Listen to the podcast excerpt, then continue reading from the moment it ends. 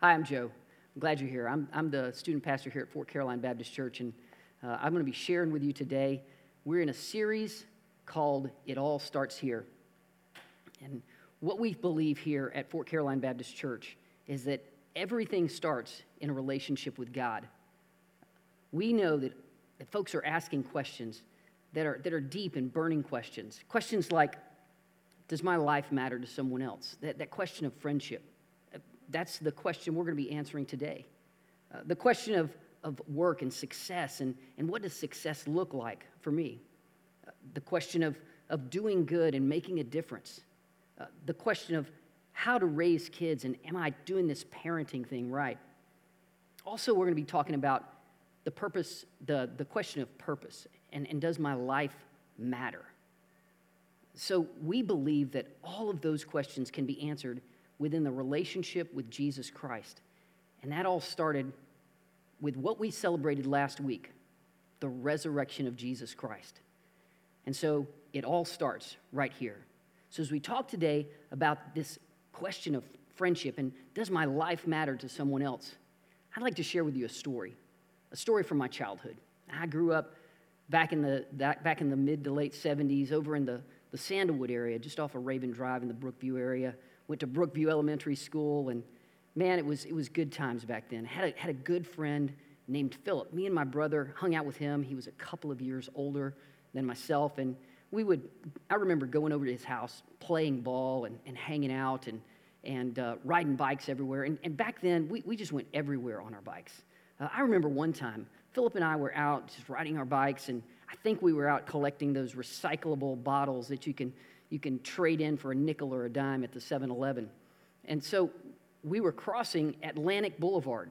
And, and, I know you're probably asking, what were you doing as a little kid riding your bike across Atlantic Boulevard? Well, back then, Atlantic Boulevard wasn't nearly as busy as it is today. There wasn't nearly as much it, in the way of traffic, and cars weren't driving as fast. So, anyway, it, it wasn't that big of a deal.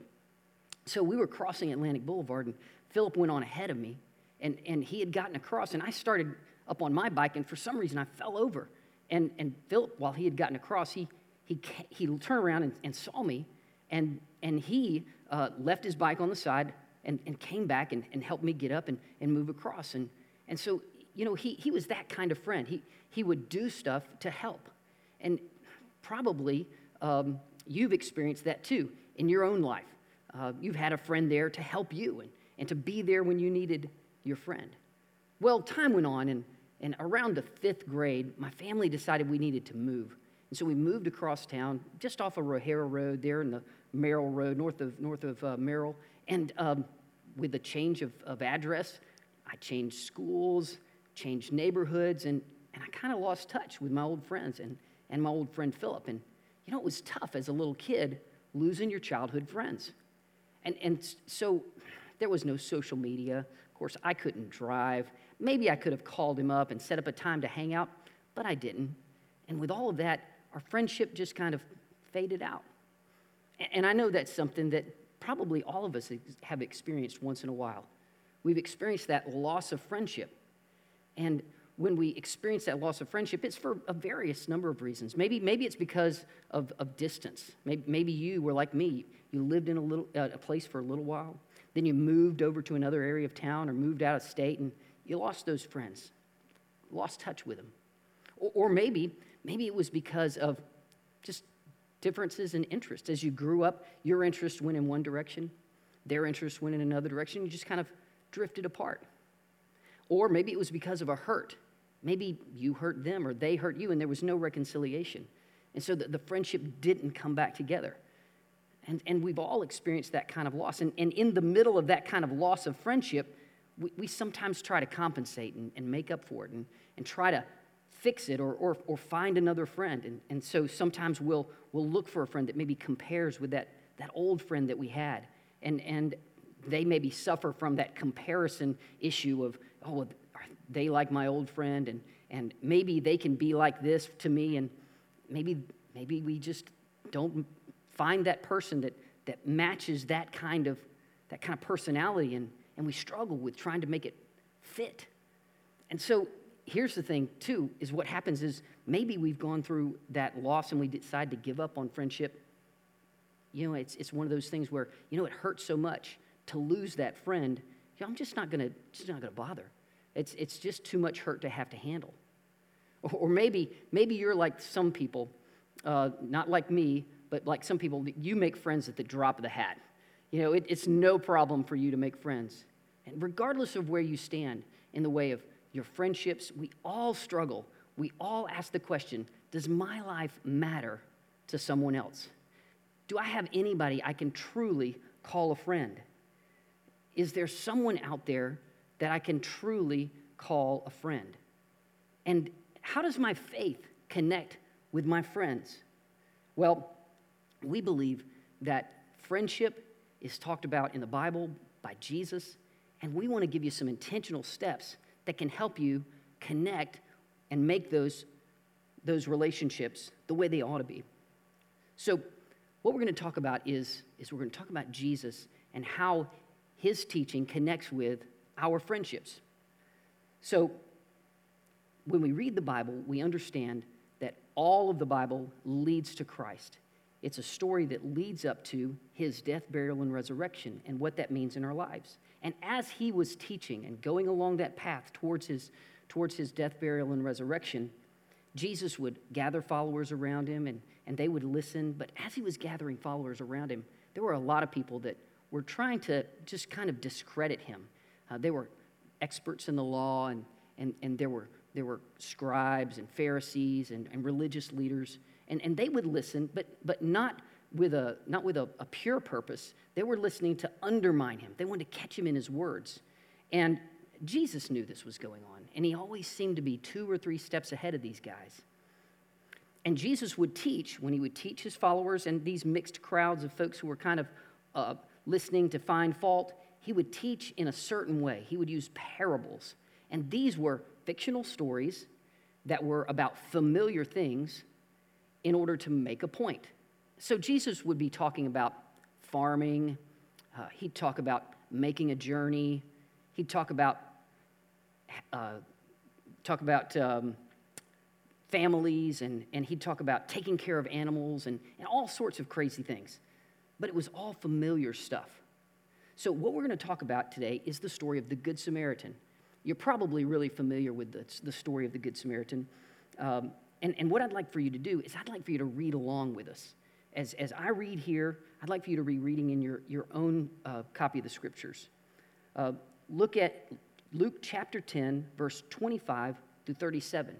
And let me encourage you uh, once we read this and you go throughout the week, come back and reread and, and let this, this word kind of sink into your heart because we believe that the Bible is, is such a book that we need to meditate on it. We, we really need to read it and reread it so that its truth can be planted like a seed in our hearts and then grow and bear fruit in our lives. And that happens by us reading and rereading and meditating on the scriptures. So I encourage you to do that. Luke 10, verses 25 through 37. And so Jesus is talking, and he says, um, I'm sorry, uh, behold, it says, a, a lawyer stood up and put him to the test. And he was saying, Teacher, what shall I do to inherit eternal life? So this says that Jesus is teaching some of his uh, disciples, and a teacher of the law, one of those experts I talked about earlier, is trying to trip him up. And he asks him this question. And it's, a, it's, it's an honest question. I'd love to know how I could have eternal life. I think it's something we would all like to know. How do we have that blessing of God in our lives? And so he said to him, Jesus is saying to the lawyer, What is written in the law? How do you read it? Now, this is, this is classic Jesus. He, he asks a question in answer to the guy's question. He responds to the question with a question. And so, what's going on here is Jesus, it seems, is trying to get the guy to examine his motives. Where is he coming from? And, and that's something that's just perfect about how Jesus responds. And so, getting into the guy's motives. And so, the guy answers, You shall love the Lord your God with all your heart, with all your soul, with all your strength, and with all your mind and your neighbor as yourself. Now, if you've been around Fort Caroline very long, you've probably heard these words. We use it in our mission statement love God, love others. It's a great way to live the life that God has called us to live. So this guy seems pretty close to what we understand to be the mission and the calling of God. And so Jesus answers. He said to him, You have answered correctly. Do this and you will live. So the guy has his answer. This is awesome. But just like in typical lawyer fashion, he's got to make sure he's got his terms defined. He's got to make sure his I's are dotted, his T's are crossed, fill in every blank. And so he asks another question. And he says, to justify himself to Jesus, Who is my neighbor? And so he's asking, Who do I need to love? Who do I need to aim this love toward so that I will have this eternal life? And here he goes. Jesus begins to tell a story, one of those parables I told you about earlier. Jesus replied in verse 30 A man was going down from Jerusalem to Jericho. Now, picture this Jesus is talking to a group of Jewish people, people who followed the, the law of, of Moses, the Torah. And so when a, a person is being is, is walking from Jerusalem to Jericho, they understand this is one of their people. And they relate to that. Jerusalem to Jericho, a, tr- a trip of about 18 miles over the mountains, narrow, dangerous. And They were probably nudging each other. Oh, yeah, I've, I've taken that trip before. And, and, and so it's all really familiar to them. And they're, they're getting it. They're tracking with Jesus at this point. And so he says, A man was going down from Jerusalem to Jericho, and he fell among robbers who stripped him and beat him and departed, leaving him half dead. Now, by chance, a priest was going down that road. When he saw him, he passed by on the other side. So, likewise, a Levite, when he came to the place and saw him, passed by on the other side. Now, now here's there's, there's a little twist in the story. Okay, so the priest and the Levite, these are the guys, the religious guys of the day that are, they're in the temple, they're, they're doing the sacrifices. They're, they're the guys that would be held on a really high level when it comes to the, the view of the people. What happens is, is they just ignore the problem. They walk by on the other side of the road. And, and so, so this, is, this is kind of a conundrum. This is kind of a riddle. Why, why is this going on? So it's, it's, it's kind of a, a twist, a curveball in the story. And here comes more of a curveball. And Jesus says uh, in, in, this, in this next section, he says, but a Samaritan.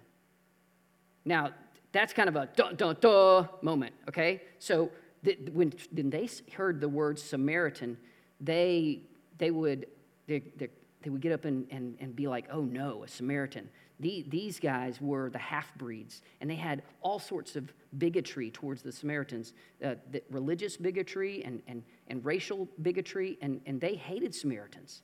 And so they saw them as, as partial Jews, but then partial pagans. And, and they were compromised in their religion. And so, so Jewish people, they would be like, if they said Samaritans, you, would hear in the crowd, boo, hiss. You know, it was just a bad deal to be a Samaritan in the eyes of a Jewish person. And so the Samaritan, as he journeyed, came to where he was. And when he saw him, he had compassion. So, what we have here is we have this guy on the side of the road. And maybe if he was conscious and he saw the priest and the Levite pass by, he'd be asking, Does my life matter to anybody? And these guys just pass by. But then the Samaritan comes by. And if that question was rolling through that guy's head, the Samaritan answered with a resounding yes. Your life matters to me. He had pity on him. And, and he went and he bound up his wounds, pouring on oil and wine. And then he set him on his own animal and brought him to an inn to take care of him. And the next day, he took out two denarii. Now, two denarii was two days' worth of wages. And so this guy gives a pretty good amount. If you think about it, what you make in two days, that's a good amount. And so he went above and beyond. And, and he gave the, the money to the innkeeper, saying, Take care of him. Whatever more you spend, I will repay when I come back. And so this Samaritan is, is being more than a friend. He is really sacrificing. He's not only going to help him and, and help him take care of him and, and bring him and give him the money, but he's going to come back around. And if there's any money owed, he's going to provide it. That life mattered to that Samaritan. So Jesus follows up the story with a question which of these three do you think proved to be the neighbor to the man who fell among robbers? And then the lawyer responded. He said, The one who showed him mercy. Now, I, I got to think that this lawyer, this Jewish lawyer, this expert in the law, probably kind of choked on the answer because he didn't want to say, well, the Samaritan was the hero of the story. Or when he asked, who proved to be the neighbor? The Samaritan. Saying those words probably choked. And this is just my thinking. I don't know if that's actually how he responded, but, but I'm thinking this guy just did not want to admit. So he just said, the one who showed mercy. And then Jesus responded, You go and do likewise. Th- this is the way that Jesus answered these kinds of questions. It's kind of the way he answers our question. So Jesus was asked, Who is my neighbor? We ask the question, Does my life matter to someone else? Well, Jesus answered those questions by saying, Go and be a neighbor. Go and do likewise. Who mattered to whom in this story? Well, the priest and the Levite, the religious guys, they didn't think that this guy who was hurt mattered enough to stop. But that Samaritan, he saw the guy injured, and that Samaritan mattered to that injured guy. And that injured guy mattered to that Samaritan. And you could see that. And, and you could see that that Samaritan reached across the gap, reached into that life. And he, he was a friend to that man. And we, we can kind of summarize the, the whole bottom line of today's message in this statement Jesus is saying, Be a friend, bridge the gap. Jesus answered, Go and be a neighbor. The answer is to go and make a difference in someone's life. And as you're doing that, you're going to make a friend along the way. Like my friend Philip. When I needed help, he was there for me. Like when I was crossing the, the road, when I needed companionship, he was there for me. Maybe you've got somebody in your life like that.